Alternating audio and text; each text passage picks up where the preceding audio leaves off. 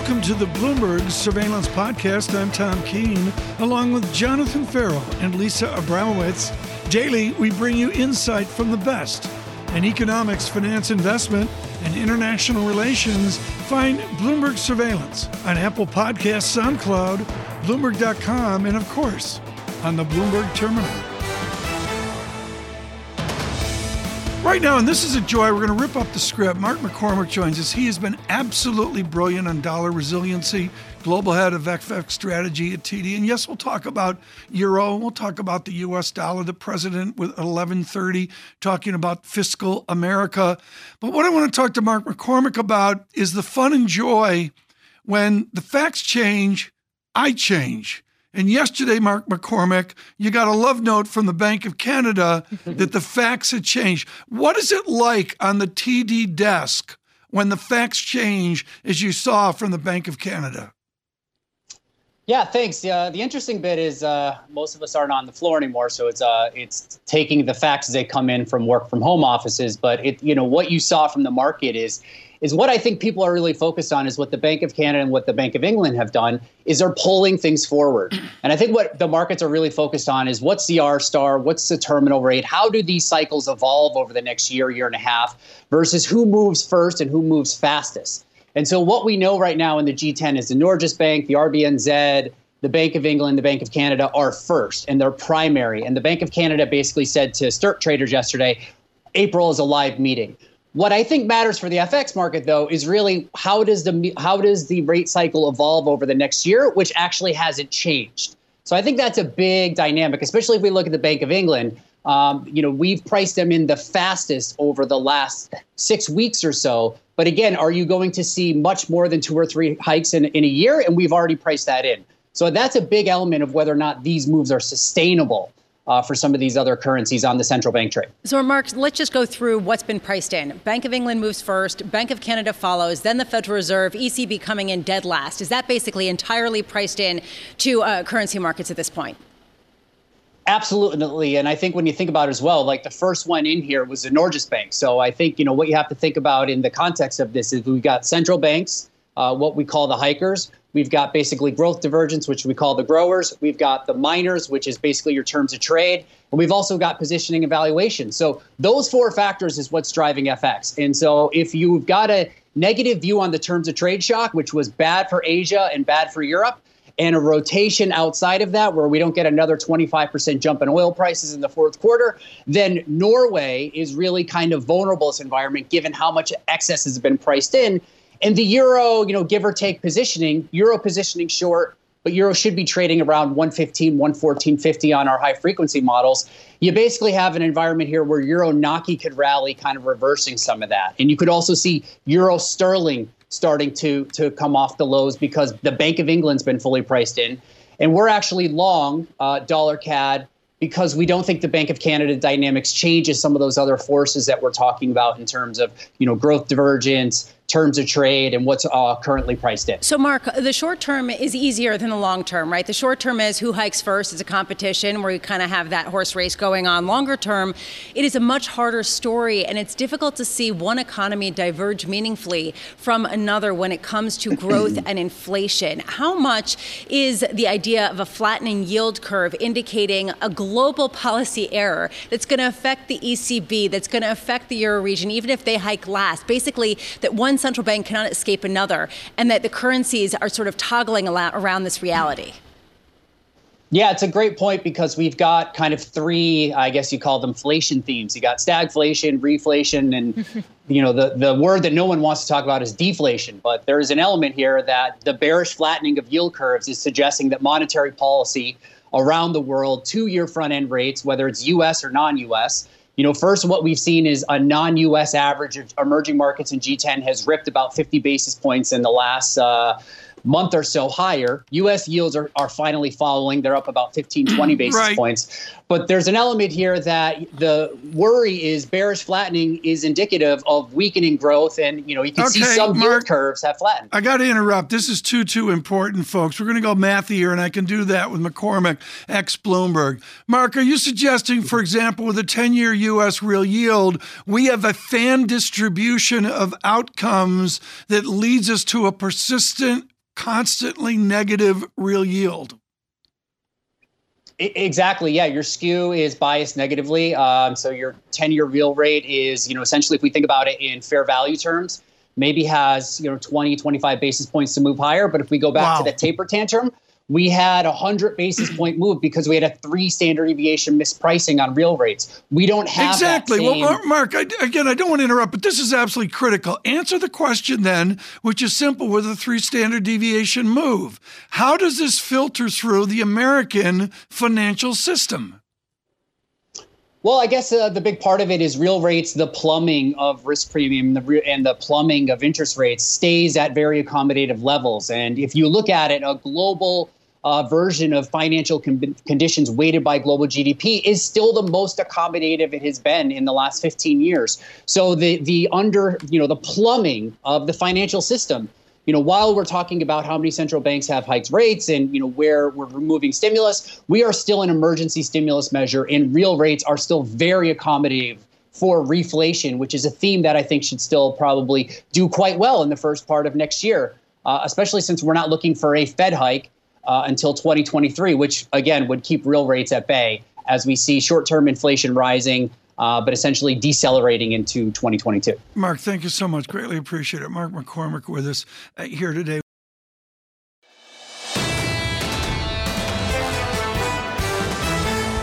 We've got a mystery guest coming yes. up here in a moment, which is the trophy taker for the Institutional Investor Survey, and I say this. and insiders, Tom, we, we say I I I I okay the I I survey, and I say this with great respect for the late Fred Wiegold, who was a great mentor of mine here at Bloomberg, who helped invent the Wall Street Journal survey, yep.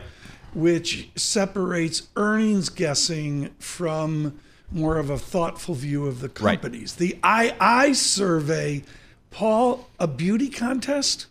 It's actually a reflection of what institutional investors how they value the sell side. And as a former sell side analyst, it was the number one uh, goal for an analyst back in the day. I'm not sure how much it, it's valued today, but back in the day, it made or broke careers, and it, it comes it out every October. Literally, I can't convey now. For those of you not on Global Wall Street, the sweat factor yep.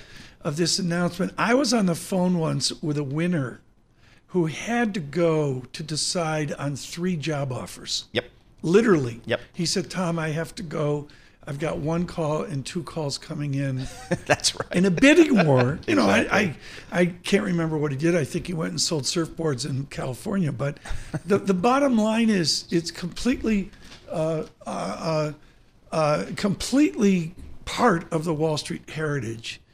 Dennis DeBusschere joins us now with 22V Research for years with Edward S. Hyman at Evercore ISI, and he is the number one strategist this year. Congratulations. For institutional investor. Uh, Dennis, on behalf of the Academy, congratulations. What did you do afterwards? Watch the Knicks? What'd you do? well, one, thanks so much. And two, um, we know it's uh, not a beauty contest because here I am on the radio show. But, um, Very good. Dennis, I look at uh, this and it's it's a lot of hard work and it's getting it right. On a type 2 basis, what did you what did you not do wrong? Forget about what you got right. What did you avoid in getting this huge acclaim? Oh, well, thank you. And it's a, a great question uh, to ask. I think the thing that uh, we avoided was chasing the narrative du jour and providing some type of way to think about how the macro backdrop, and particularly I keep coming back to this, the narrative is changing and how investors should think about that, not necessarily, you know, how they should be focused on whatever's coming out on Twitter or whatever headline is coming out that could indicate some massive change in trend, which is something you know you'll probably be aware of. We're going through the the last few days with this yield curve flattening, so going through another one of these periods of trying to help people understand that and how to think about it as opposed to making some great call. What we didn't do is chase any big change in trend too aggressively. What is your market call right now, Dennis? Yeah, good question. So we're biased higher in the market. You know, I think we think fair value is up in the 4,700 range. Doesn't mean we have to get there by the end of this year. Um, the way we come to that is basically your implied earnings yield on stocks relative to risk-free rates.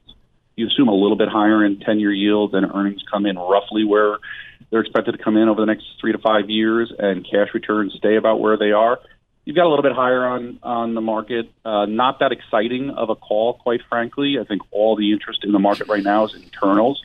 That's where we focus. So it's sectors and factors.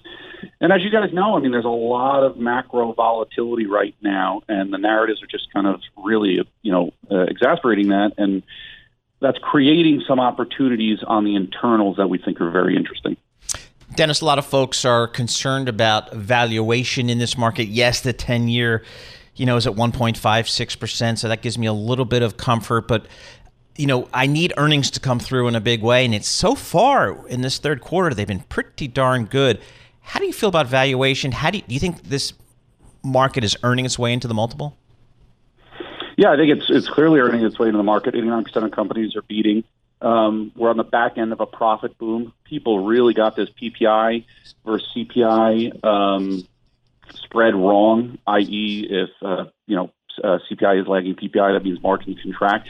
It's just not true. PPI is very positively correlated with the corporate value add.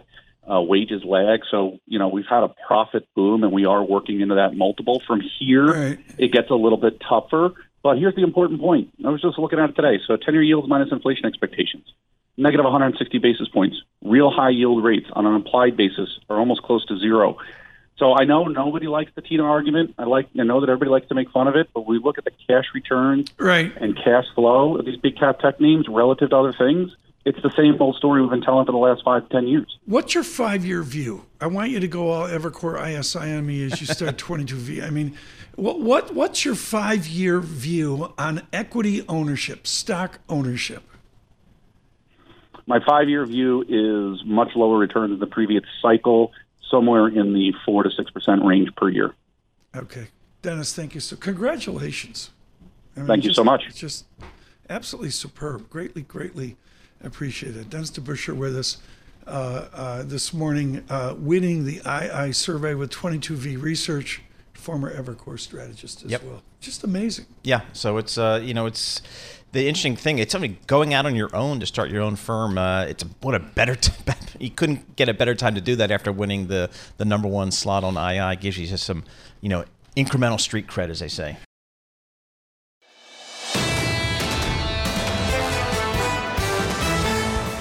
Lee Ferridge joins, head of macro strategy for North America at State Street. Lee, is the glass half full or half empty as we look at American GDP at 830? I think when it comes to GDP, um, sadly it's half empty. I think this was meant to be the big reopening phase, you know, Q3. Expectations at the start of this quarter were, you know, this was going to be a 7% quarter you know, as things really got back on stream. And, and now we're looking at a median of what, 2.5%? Atlanta Fed saying 0.5, which I think is on the low side. But but even so, it, it's a far cry from where the expectations were at the start of this quarter. And it really shows what, what Delta has done and the supply side constraints you were talking about, what they've done to activity. Are we at a point, Lee, where, and I think of the great Bettina Doulton at Fidelity years ago, where all that matters is domestic final sales, and that country to country, and here talking about the US, that we see the export import mystery and the China mystery so great that all we can fall back on is US domestic final sales. I think there's a point to that. Yeah, I, I think that's a fair point, Tom. I think, you know, at the moment we're trying to gauge the strength of the domestic economy you know, with supply chains, with all the stuff at the ports, with you know, with everything else going on, you know, the, the, the sort of external sector of the economy is sort of something we can't control, right? Um, so yes, I think there is a, a, a valid point that we should be looking at final sales to domestics. Um, and that's a better gauge of where we are in terms of the, the bigger picture and the reopening the other stuff, yeah. I mean, there's so many moving parts right now in, in the global economy and the US that, that it's hard to really gauge where we are. I don't think we get a clear picture till next year. I'll be absolutely honest with you. Okay, Thank Lee, you. who is glass half empty, right? I mean, you look out at stocks, they're hitting new highs. You look out at bonds, they're doing all right. There is a bearish tilt there. Who has it wrong with how bearish they are in terms of U.S. growth? Well, Lisa, you're assuming there's a relationship between asset prices and the real economy. surely, that, surely that broke years ago. Um, okay, well said. Carry on. So, I mean, here's the thing, right? So, so, you know, low growth now, more support from policy. You know, Fed. You know, you talked about at the top of the show about about how much is getting priced in in, the, in Europe, in the U.S. as well. We have virtually two hikes priced in next year now for the U.S. After this this round of uh, sort of tightening in the market over the last week or two. So, listen, weaker data actually pushes out that scenario. And we know that policy has been the big driver of asset prices. Wait, hold on a second, Lee. Very low. This is this is really key. Are you saying that we are still in an environment where bad news is good news in terms of markets? Yes. The longer we get the policy support, then the, the better for markets. The longer that policy support is there, as long as the economy is not going through recession or anything disastrous. But but if things are delayed, if, if we're going on the right path, but at a slower pace, which means the policy support persists for longer. Still positive for markets, yes. Overall, yeah, because more policy support. But what you're seeing in the bond market is the anticipation that policy support will not persist for longer. We're seeing a pulling forward of expectations on when the tightening starts across the world. It's already started in some places, and the equity market's still resilient. So is that not a mismatch? Yes, I, I mean, there's no doubt there's a lot of mismatches going on at the moment. I mean, the, the fact is, you know, look at the curve shapes, though, right? So, so we mm-hmm. brought forward these rate hikes, but then if you look at the, the, the, longer end, yields have actually dropped back down. So what yeah. we've seen is this massive curve flattening. So, you know, it's sort of we're sort of mixed between the two at the moment. In so much as, as, as we're bringing forward these rate hikes on the back of the inflation numbers, but actually, when we look at policy over the long term, we expect it to stay easy. Okay, so let's talk about that curve flattening. 530s right now, 75 basis points between the two. Has that been overdone?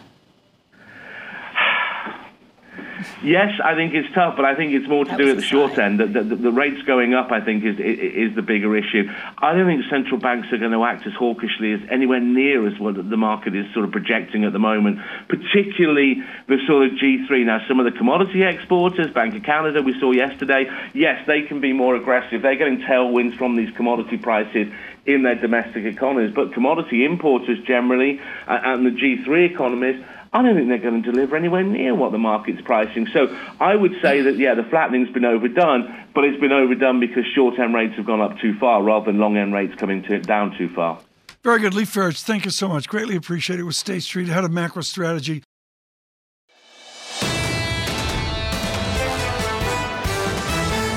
What we're doing here away from bond market shenanigans is really looking at the tech juggernaut and how it folds over into the rest of the stock market. Katrina Dudley at Franklin was iconic at Federated for her analysis of technology, and we're thrilled she could join us uh, with Franklin Mutuals uh, today. Katrina, I want to talk up about something as basic CFA 1 of persistency of free cash flow.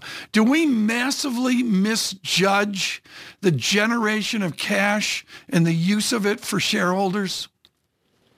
Um, if I take a look at free cash, it's one of the key metrics that you have to look at at a company in terms of you know assessing the, the stability or assessing the sustainability of their competitive advantage. We're value investors, but we spend a lot of time looking at cash. We take it from the net income level and we look at what are all the people that need to get paid. Um, you know, their legacy restructuring right. charges, yeah, so there's so many things um, and so many parts of that cash flow statement that people just completely ignore. Um, so I think that people also very much get confused about a resilient net income number and they forget about looking whether or not that is a resilient free okay. cash flow number. So, so I, I, love that you're going all Graham Dodd and Cottle on me. Lisa, that's the iconic textbook out of Columbia from a million years ago. Mm. Katrina's read six volumes of it. Forget about it. Move up the income statement and can you partition the tech juggernaut over the rest of American industry? Do we just simply underestimate in this great bull market the ability to make profit?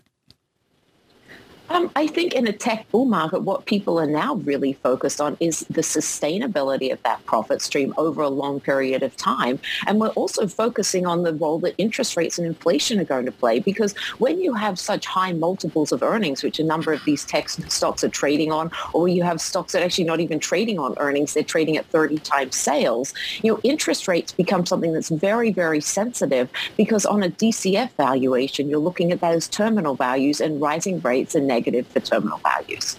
Well, Katrina, this really goes to the heart of the question of the U.S. versus Europe, where there's a greater tech dominance excuse me, in the United States versus Europe. And there also is this feeling that there is a different, more stagflationary like kind of headwind facing Europe. Is the cash persistency of European companies different than that of the US? So the, Europe doesn't have the same level of technology companies, but it does have a number of very strong companies there, from a Capgemini to a Software AG. Um, SAP is another big juggernaut. I think most companies can't function without an SAP supply chain solution. So I think that Europe does have a great constitution of technology companies, but it's not the dominant force or a dominant percentage of their markets. What they do have is luxury stocks, which are the, the tech stocks of Europe. And you think of the Louis Vuittons, um, you know, Cartier and all of those very strong brands. And that is the technology equivalent in Europe. Um, I would say, however, that those brands have got a lot longer longevity. They've been around for multiple, you know, centuries often. Um, and so their ability to generate free cash flow has been tested time and time again. And the stability of those franchises, I think, is probably something that you as an investor can kind of put away and, and you kind of you know, wake up in 100 years and, and the stock will still be there. Are investors, global investors, underestimating the power of a more dovish ECB relative to the rest of the world when it comes to equity performance?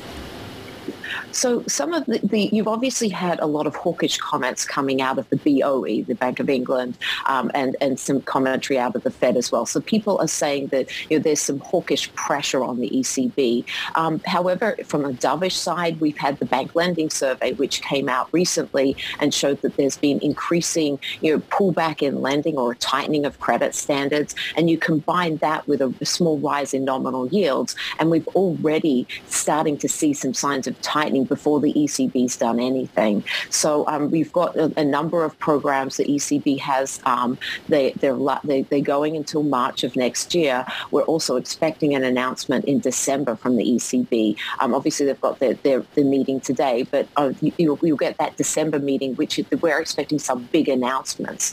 Um, mm-hmm. As I look over to Europe, though, let's just compare and contrast Europe with the United States and, and the positioning of two of the central banks. You know, the, the inflation concerns in the U.S. are much greater than that they are over in Europe.